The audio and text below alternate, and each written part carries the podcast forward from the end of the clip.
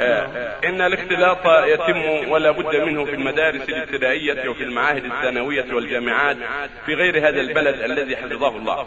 فهل تتعلم الفتاة المسلمة داخل هذا الوسط الذي يختلط به الحابل بالنابل أم ترونها تنقطع عن الدراسة؟ وهل في انقطاعها عن التعليم إخلال بحقها في التعليم المشروع لها لتقوي, لتقوي إيمانها وثقافتها الإسلامية؟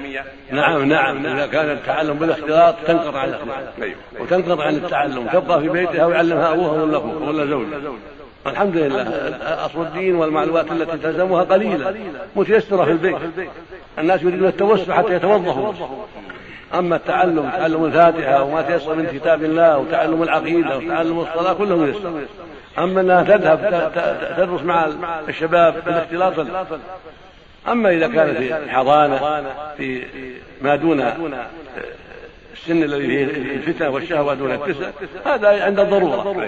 ولا سيما دون السبع فأول الدراسه في الحضانات امرها سهل لكن في إذا فتح الباب في الابتدائي انجر إلى التوسط المتوسط ثم انجر إلى الثاني وهكذا. هذا بلاء عظيم. لكن بقاؤها في البيت ويزوج يعلمها أبوها أو أمها أو أختها أو يجاب لها معلمة ولو بالدين ولو بالمال هذا خير لها وأصلح. ولا يجوز ان تفرط مع الشباب ابدا.